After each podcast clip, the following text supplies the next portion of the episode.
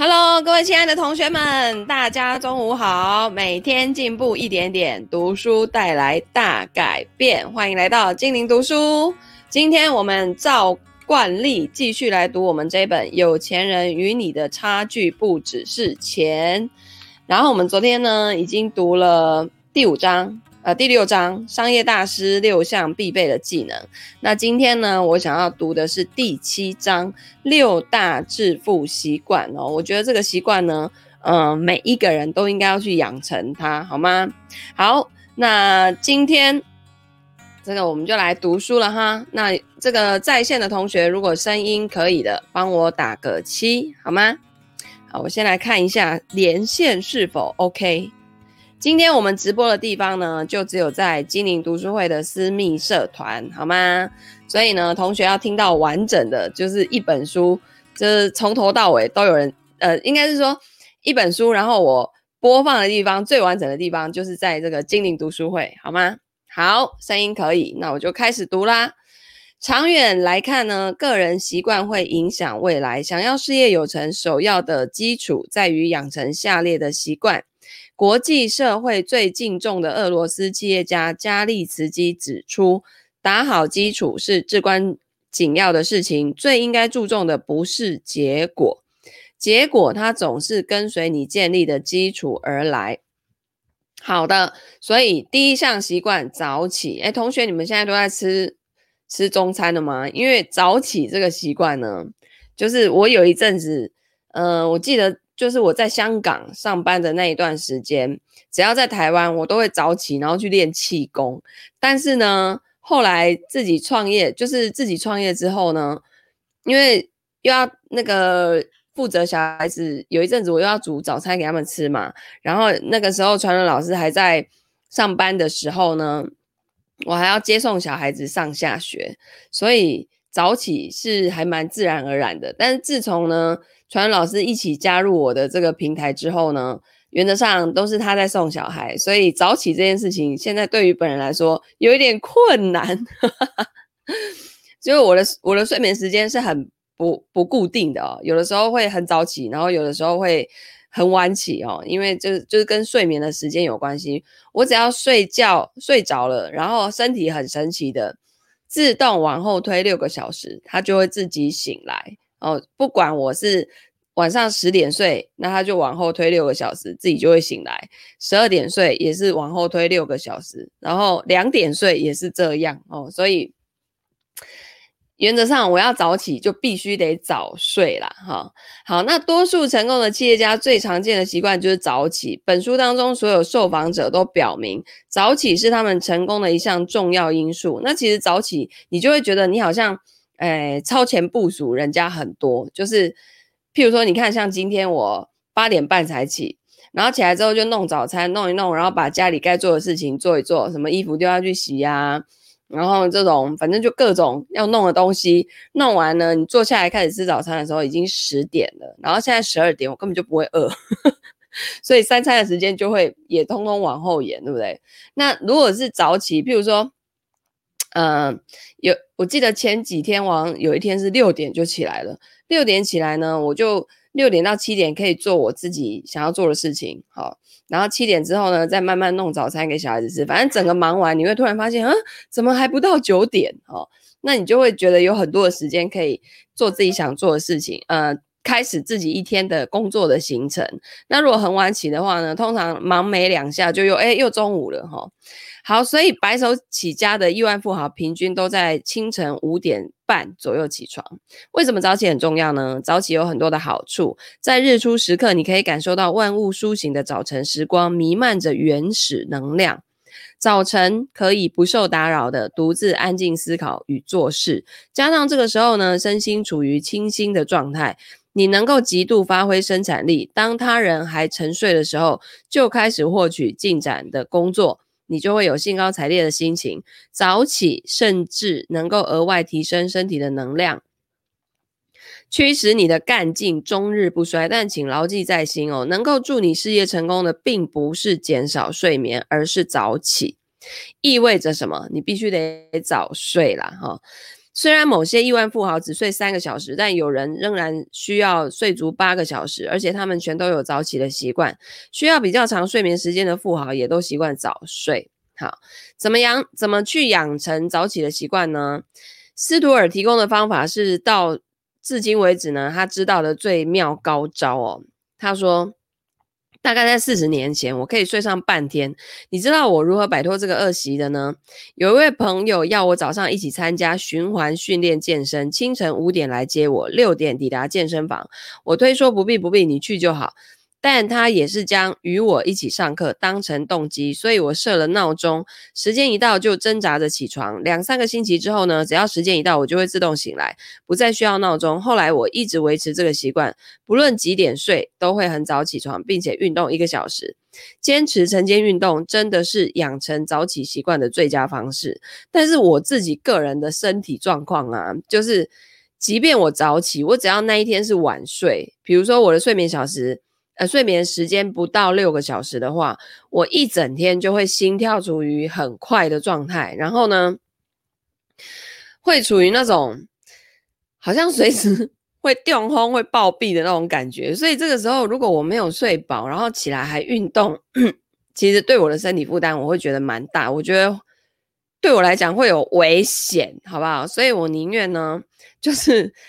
一定要让身体，你你自己可以去测试看看，就你的身体呢，大概是睡几个小时足够？那我曾经研究过睡眠这件事情，看过很多相关的书籍，大部分人就是说一点五个小时是一个睡眠周期，就是你从浅层进入到深层睡眠，又进来又上来浅层，它这样一个 run 大概一点五个小时。所以你如果在那个深层睡眠的时候醒来啊，你整个人就是会很昏沉。哦，有的时候你在错误的时间醒过来会很昏沉。那你如果你就是好好的睡完几个睡眠周期，那你看我的身体六个小时是不是代表四个睡眠周期，完整的睡眠周期就可以了？那如果说我睡了四个小时，呃，不，我睡了六个小时没有起来，又继续睡睡过去的话，我如果是睡六个半小时，那个时候六个半小时醒来的效果反而没有。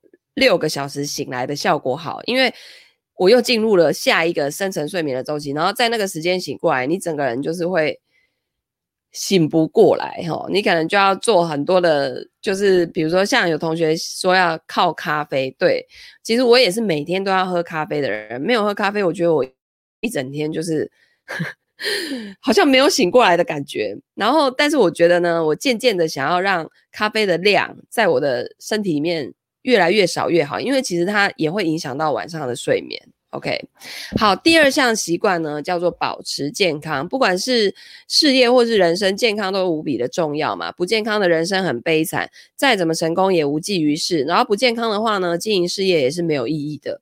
柯温曾经以“千金难买早知道”为题发表十三点演说。第一点，如果失去健康，一切都枉然。健康弥足珍贵，不管你多富有，多么位高权重。一旦失去健康，一切都将毫无意义。所以呢，务必要顾好健康。人生要学习冥想，勤于训练体能，这样子才能够维持身心健康。然后要时常运动，保持健康的最好方式就是持之以恒的运动。我访谈的所有的富豪，不管是四十岁或是八十岁，他们都经常运动，多数跟晨间运动习，多数有这个晨间运动的习惯。史托。史托达伦指出，跟妻子跟还有爱犬晨跑是开始一天的最佳方式。那每一个人喜欢的这个运动方式都不太一样，像有的人就是沉迷于慢跑、马拉松这种的。然后，呃，实际上呢，因为身体在运动好像是三十分钟后吧，就开始会产生那个会让人家开心的那种荷尔蒙，那个叫什么去了？突然间又想不起来啊，多巴胺，对。它是会让人家开心的，所以很多人运动完会很开心的原因就是在这里。然后很多人就会对于那个多巴胺上瘾，所以就会像跑步的人，他们就会很爱很爱跑步。那像我呢，就对于跑步真的是没办法有太大的兴趣哦。然后所以呢，我对于做瑜伽啦、哦跳伦巴，就是那种变化性要多一点的。然后可能甚至以前呢、传伦老师还去打过泰拳、拳击等等的。我觉得那个那种有变化性的可能会比较适合我们。然后其实没有好或不好，你就去找出适合你自己，而且你可以长期这么去做的一个动作哦，一个运动哦。像那个伦巴就很有趣，就是伦巴是 Z U M B A，它不是国标舞那个伦巴，不是。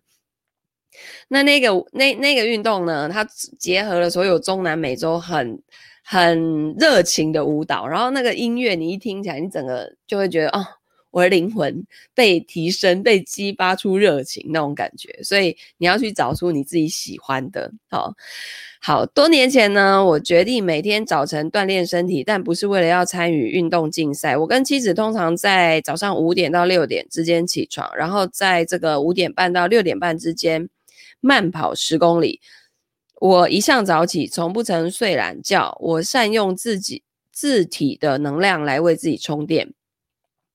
我始终很享受这个事情。在结识妻子之后呢，这更成为我们生活的一项共同基础。运动成了我们在忙碌的生活中了解彼此现况的最佳方式。许多出色的想法跟美好的见解都是源自于这个习惯。慢跑之外呢，我还在冬天骑自行车，在夏天滑直排轮。因为住的离海边很近，那我也常常划船或是独木舟。我还从事高山滑雪跟越野滑雪，也玩滑板。当年过五十之后呢，更做了一些重量训练。因为从三十岁开始，人呢就会开始掉肌肉，所以要练维持它。那其实你身上的肌肉量，嗯，不要让它流失得太快的话，你整个人看起来就不会。像垂垂老矣的那种有老态存在哦。好，不论天气好坏，或者是身处何方，我们每天锻炼身体。如果必须搭早上六点的飞机，我们会在凌晨三点。那这样是要几点睡？起床运动。我们热爱积极的生活，从不降低标准。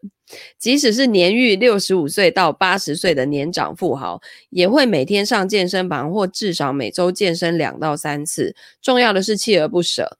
帕里索托惯用跑步机，我每周跑三次，每次一个半小时，平均消耗一千卡路里。只要时间允许，我就会使用跑步机，但有时候在旅途上就没有办法，所以呢，回去之后要补进度，这个时候就要每天跑。所以实际上他们是很有纪律存在的，哦，即便有一两天漏掉，他后面还是要把它补回来。好，然后呢，这里有一个从运动员到亿万富豪的例子哦，有极高比例的富豪年轻的时候在运动方面表现极佳，有一些到现在仍然宝刀未老。威尔逊从童年成为游泳比赛选手开始，就与运动结下不解之缘。当时每个礼拜要练七到八次，每个周末还有一次竞赛。我十岁的时候曾经创下一项加拿大纪录，十二岁就在当时全球同龄选手里面名列前茅。所以呢，游泳占据我人生中的重要地位。他更在十二年级的时候开始踢足球，然后在大学的时候热衷摔跤运动。然后呢，我就下定决心挑战铁人三项。哎，我真的觉得，就是你保持运动习惯啊，是会让身体更灵活。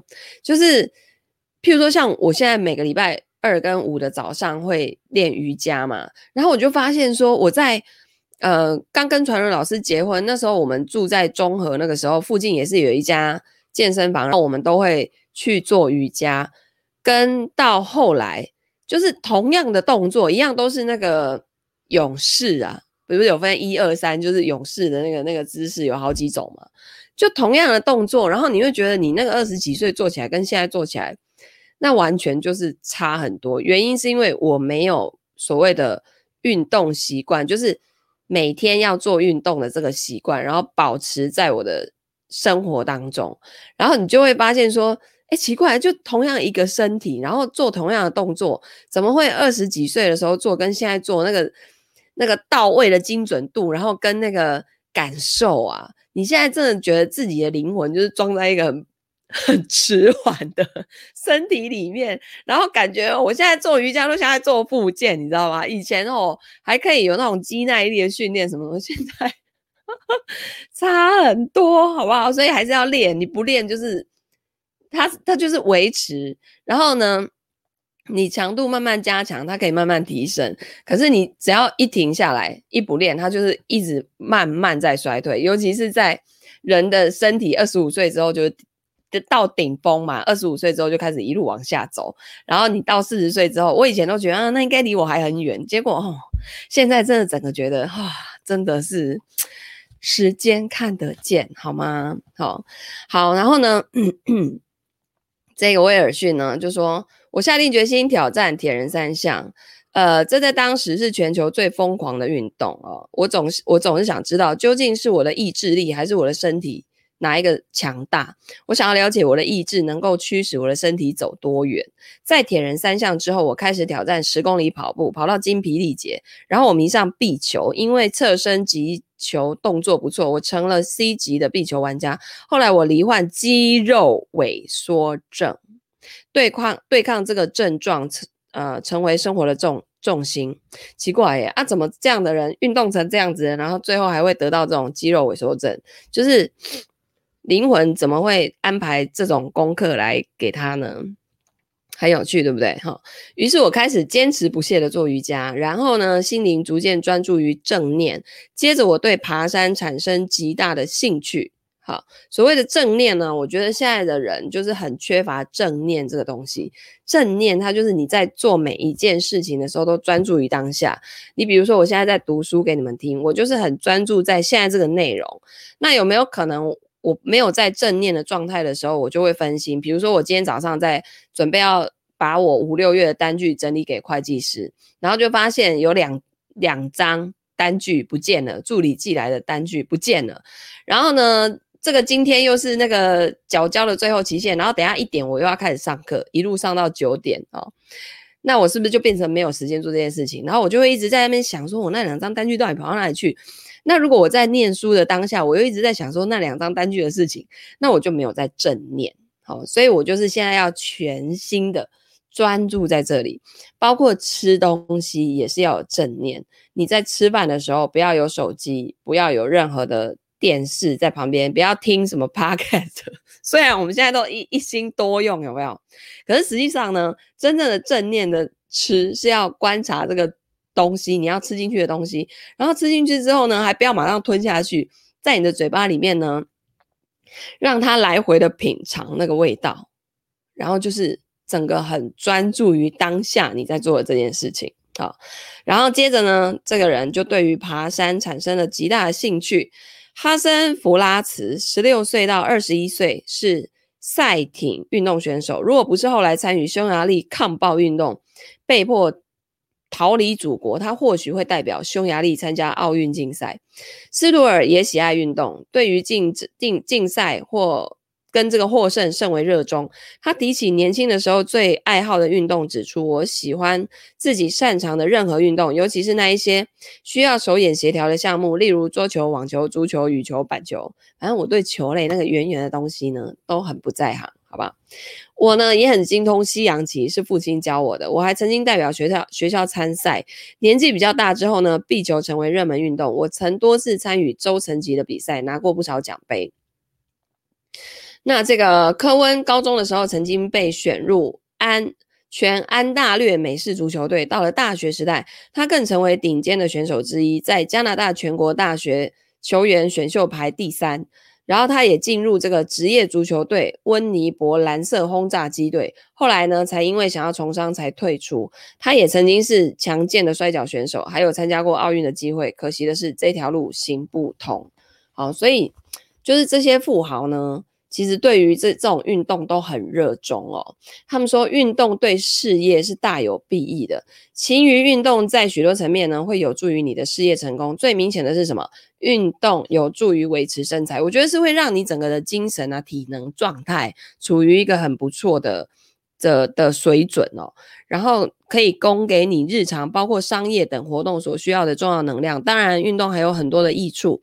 运动可以使头脑焕然一新，有益你维持清晰的思路，能够让你呢从全新的角度来看待事情。那像这个哈里哈格里夫斯就指出，跑步有很多的好处，比如说，如果你有很多心烦的事情，有成堆的问题要解决，不要纠结不休。把他们放下，先去跑步。当心中大惑不解的时候，我会跑上大概八九公里，回来之后呢，一切的难题就能迎刃而解。我的理论是，白天的时候大脑负担过重了，但身体则没有什么负担，以至于失衡。因为现在大部分人都用脑子在想很多的事情，所以负担很多，而身体都不要动哦。听说我们以后人类啊，就会长那种头很大，然后手跟脚，手可能还好有在打键盘。脚可能就小小的，身体小小的，那不就是像外星人吗？对不对？好，所以呢，你要做一些运动，让你的身体也有负担，不要都只是脑在负负担哦。那这样子，大脑跟身体就会有平衡。运动之后，你就会更清醒，也会有更好的感觉。那运动教导我们怎么去面对输赢，它是我们的人生跟事业必备的技能。呃，斯特罗纳斯特罗纳克提醒说，经由这个运动，你能够学到运动精神跟公平竞争啊、那教育啊，如果忽视运动，就毫无意义了。因为体育基本上可以培养运动精神、团队合作、纪律、体力、耐力，还有取胜跟认输的能力。嗯，运动其实也是要。用脑袋的，对不对？哈、我认为呢，这些都是人生基本功课，我们的一生都需要学习。这些在理论课只能学到一些皮毛，理论课呢，最多就是传授知识跟应用方法，没有办法提供难以言喻的现实生活要领。人生必须勤勤恳恳，在真正面临考验之前，必须学好人生的基本功课。而运动可能是帮助我们了解这些的唯一方式。所以我总是强调，拿到学校文凭只是得到练习的许可。可证。好，那总之呢，这边还有一句话，就是运动也叫人要全力以赴哦。威尔逊的父亲指导他游泳的时候，毕竟必须竭尽所能。我从运动学到的人生教训就是，除非你全力以赴，否则人生做任何事情都不会有意义。如果对一件事情没有办法竭尽全力，那不如去做其他的事情。那尽管呢，可能会遭遇很多的挫折，运动可以淬炼你赢得胜利的意志，让你明了自己可以日益精进。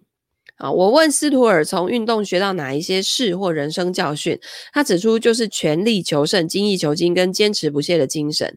有时候你会在运动中受伤，可是你必须坚持到底。当然，事业也可能面临挫折，但是你必须始终保持积极的心态，去克服逆境，持续的勇往直前。所以，企业家如果想要马到成功，就必须具备运动家精神。好，那我再来。嗯 好，这边那个作者提到说，运动呢，并不是拥有健康人生的唯一要领啊。富豪们经常提及的其他健康人生要要领包括什么？冥想，冥想啊。同学，你们有人在冥想吗？我觉得冥想很好，它其实是把那个大脑关机。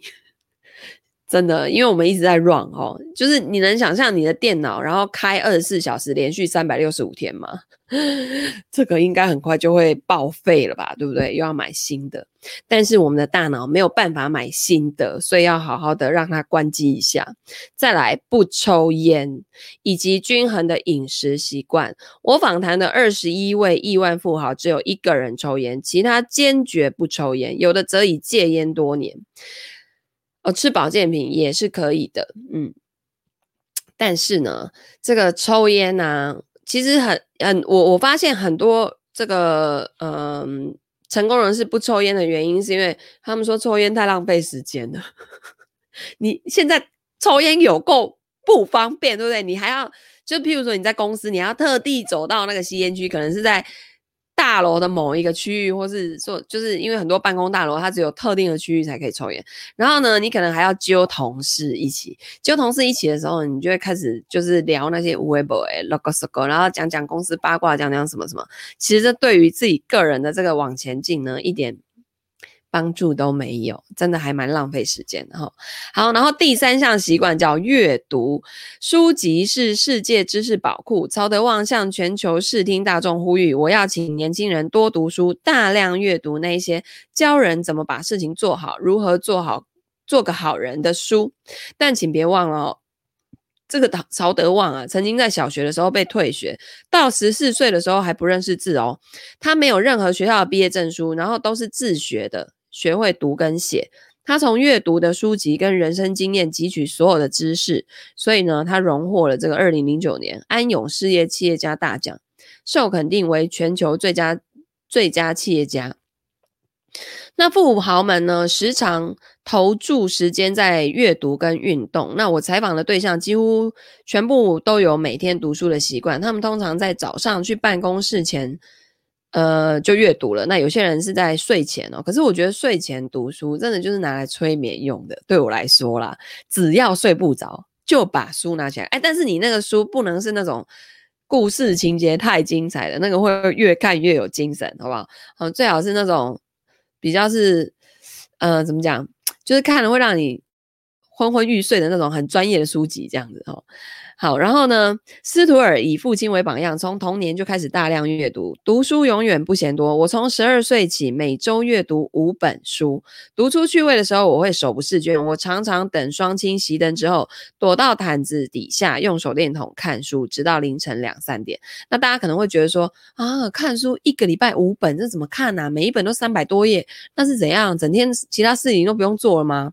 实际上，看书它是有技巧的哦。就是一本书啊，你真的不用从第一个字看到最后一个字，你大概呢，就是看一下作者的序，然后看一下这个目录的结构哦，然后。跟你当时会买这本书，一定是被它的标题给吸引嘛？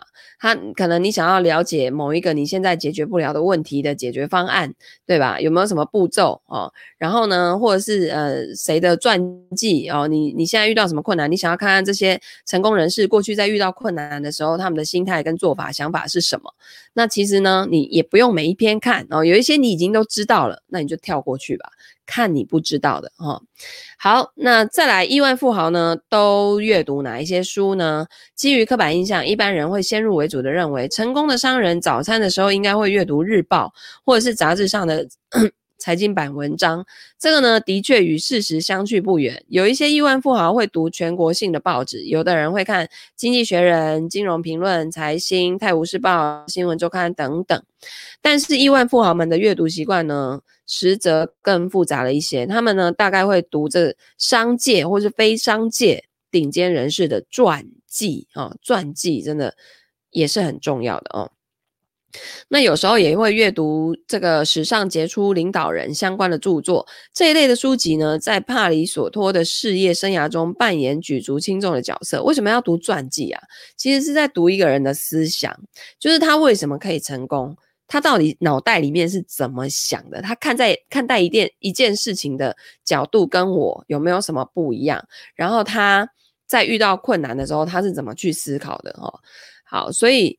呃，这类的书籍呢，呃，他说我从开始从商开始呢，就大量的阅读书籍。我读过手边所有商界人士的传记。我不是管理学或者是法学或电子工程相关科系毕业，但是我在这些领域手不释卷，自学有成。呃，我对不同时代的人到底怎么赚到人生第一桶金深感兴趣。试想哦，一个一无所有的人，没有家庭作为后盾，没有富裕的朋友，如何凭着仅有的种种想法放手一搏，然后赚得生平第一笔百万美元？当然，这在过去的时代呢，是更加了不起的事情。当年的百万美元换算成现在，或许都有千万美元了吧？对不对？那富豪们呢，爱读的第二种。热门书刊是业界杂志跟特定领域的书籍。最后呢，我们要来谈谈商业类的书籍。对于多数的亿万富豪，商业书籍是他们在事业生涯中尝试错误的指南。阿利塔德就是这样子学习怎么做生意的。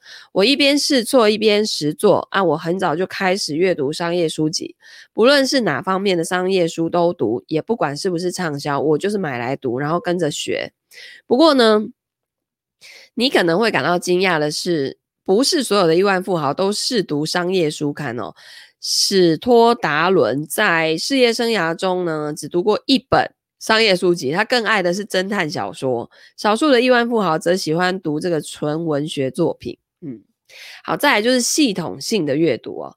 阅读呢，首重按部就班，这一点很重要，不要随机阅读，要读那一些能给予你价值的书。理想的方式是根据你的习呃兴趣跟良师益友的推荐，列出一份优先阅读的清单，然后灵活的运用这份清单。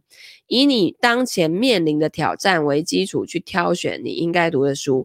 其次呢，要养成每天在固定的时间阅读，譬如说早上、清晨、午休时间或者是睡前，最好每天都拨出时间来阅读。那第三点则是要有一套阅读处理系统，标示有趣的段落啊，做笔记啊，写下你的想法跟点子啊，或是根据所读的材料列出待办事项，这个才是真的有把书用起来。否则呢，你就这样看过去而已，就看过去了哈，就就时间一久，大概也就又忘了。好，第四项习惯叫深思熟虑，富豪们每天会拨出时间独。独处思考，有些人呢喜好静坐以沉思冥想，有些则在运动或其他活动的时候思虑问题。那我呢，通常就是炒，最近是在煮菜的时候，我发现我还我觉得煮菜。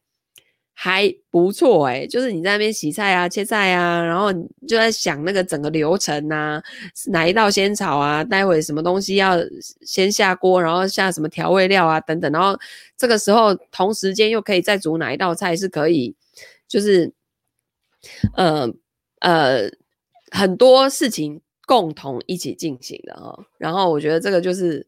很不错，然后你会在做这些事情的当中，就突然间有想法，诶，你的工作里面有什么东西可以怎么样怎么样？就是我觉得大脑很神奇，它思考的东西是很跳的，就是它会那种像心智图这样子延伸出去，一直延伸出去，这样很远很远都拉不回来。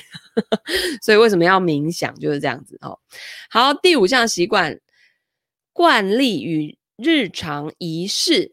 持之以恒的习惯会成为惯例跟日常仪式，长期以往将会产生影响深远的结果。仪式化的习惯更易于保持，从而更能坚持，始终如一，将带来复合的效果。然而，例如休息时间抽烟这样子的不良习惯，会造成深重的负面后果，因此呢，要避免它。基本上呢，应该养成有助于实现目标的惯例跟日常的仪式。譬如说有晨间惯例啊，如果想要事业长期成功，最重要的例行事项就是养成晨间惯例。它有点像什么？那那种什么做早课啊、晚课有没有？哈，就是你要自己一一一整天的一开始把自己 set 好了。然后再开始今天一切所有的行程。啊，以金曼书为例呢，他每天早晨都会深度思考跟阅读。我通常早上五六点之间醒来，晚上大概十一点半就寝，睡眠时间六小时。诶，这个蛮适合我的哦。基本上就像打高尔夫球一样，有一定的例行事项，做一些安排，像是列清单，不必耗用太多精力。阅读呢是这个例行事项之一，我的阅读量很大。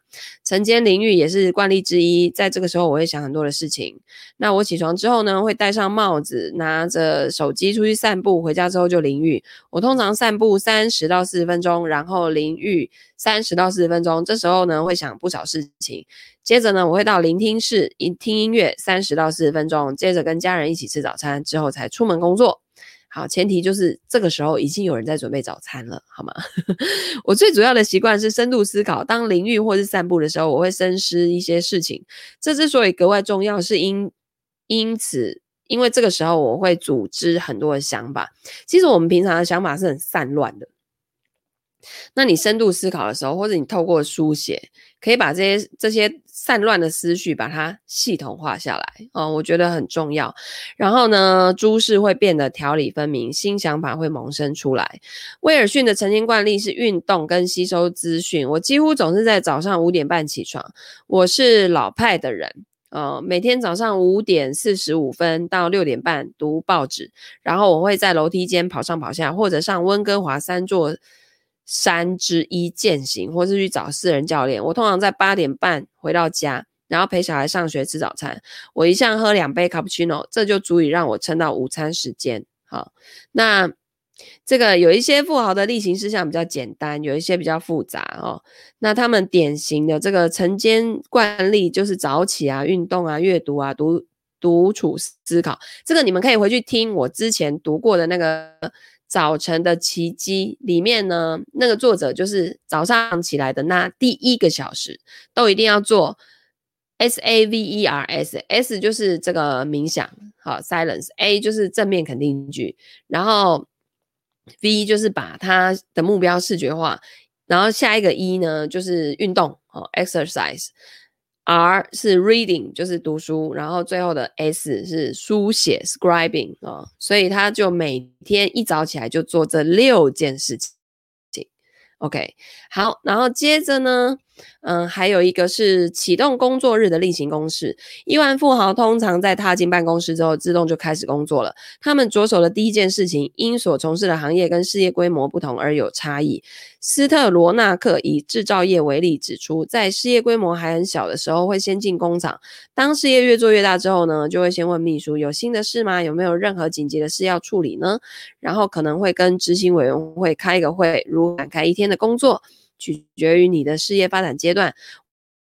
人呢，已经经历过所有阶段了。那有一些富豪首先会呃想这个全盘掌握所有的事情，以了解是否有任何事需要他们立即关注。其他富豪则更关呃专注于人，他们会先巡视一下办公室，然后跟核心干部交谈。有一些富豪呢，就会把这个。查核数据摆在第一位啊。威尔逊以按部就班的方式推展每日的工作。他进办公室后会做的第一件事情就是先坐下来想一想，这一天要优先处理什么事，有什么要达成的目标。我会看看行事历，想一下这样安排对吗？有一件事情好像昨晚已经做好了，那就重新安排行程。然后我会自问，昨晚到今天早上的事情没有，有没有任何的变化？还有什么？必须要做的事，如果有的话呢，我会在这个行事历中安插时间去处理。好，第六项习惯叫做纪律，纪律。好，现在我的收讯是 OK 的吗？爸比帮我看一下我的收讯。好，那我继续哦。好，本书受访的亿万富豪是我毕生所见最有纪律的一群人。他们要求自己的标准极高，对身边的人呢也持相同的高标准。在运动场上，唯有持之以恒、有纪律的训练自己，才能够赢得好成绩。好，谢谢同学。在商场上也是一样的道理哦，唯有始终如一、有纪律、专注去做。这个专注于需要做的事情，才能够事业有成。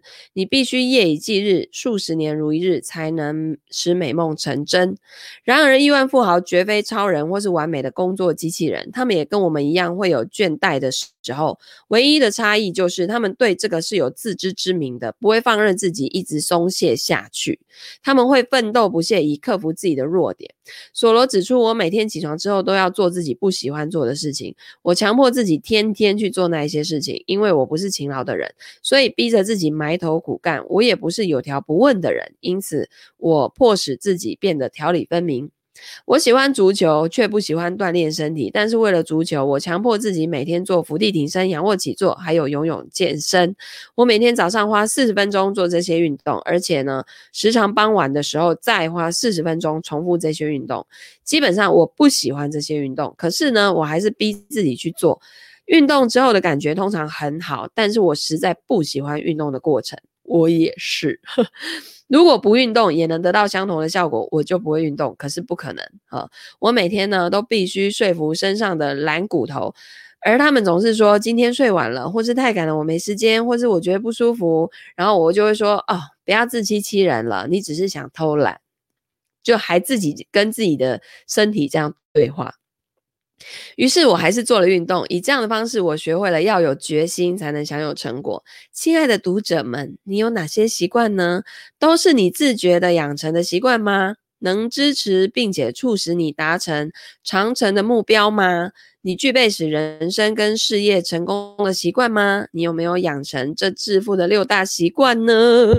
至少早起跟运动对我来说，现在还是我要。要努力的方向哦，其他我应该是都有好，然后呢，现在去做，维持不晚。是的，嗯，我们呢常常高估了我们一年内可以达成的这些成绩，然后却低估了我们五到十年可以做出来的这些结果哦。所以就是我们喜欢短线就看到效果，可是事实的真相并不是的，很多很重要的事情它需要时间的累积，所以呢，你不如拉长战线。好，比如说你要瘦身，你可以拉长五年后的今天，我在我我的我我是一个什么样的外貌，是一个什么样的状态？哦，然后是轻盈的吗？是有精神的吗？不是一定要那种像那种很完美的那种什么瘦到一个不行的模特儿身材，不是，是你自己整个人的状态，你的感觉哦是怎么样的。好，与这个富翁的差距，犹疑不定的人不会自觉的养成好习惯，百万富翁会自觉的养成好习惯，可是无法始终如一的保持致富六大习惯。好吧，我现在就是。还没有办法始终如一，所以我做不了亿万富豪。那我们就一起来努力，好不好？亿万富豪孜孜不倦地维持致富六大习惯，不论如何都不会折中妥协。嗯，好的。那我们今天第七章六大致富习惯就读到这边啦。再来复习一下，第一个习惯就是早起，啊，其实就大概五点半到六点之间起床哦，那个就算早起。第二项习惯，保持健康。呃，这个我也做很多的研究哦。它第三就是运动，然后呃呃运动啊，保持健康就是运动的意思。第三是阅读，然后第四呢，呃阅读我就超爱哈、哦。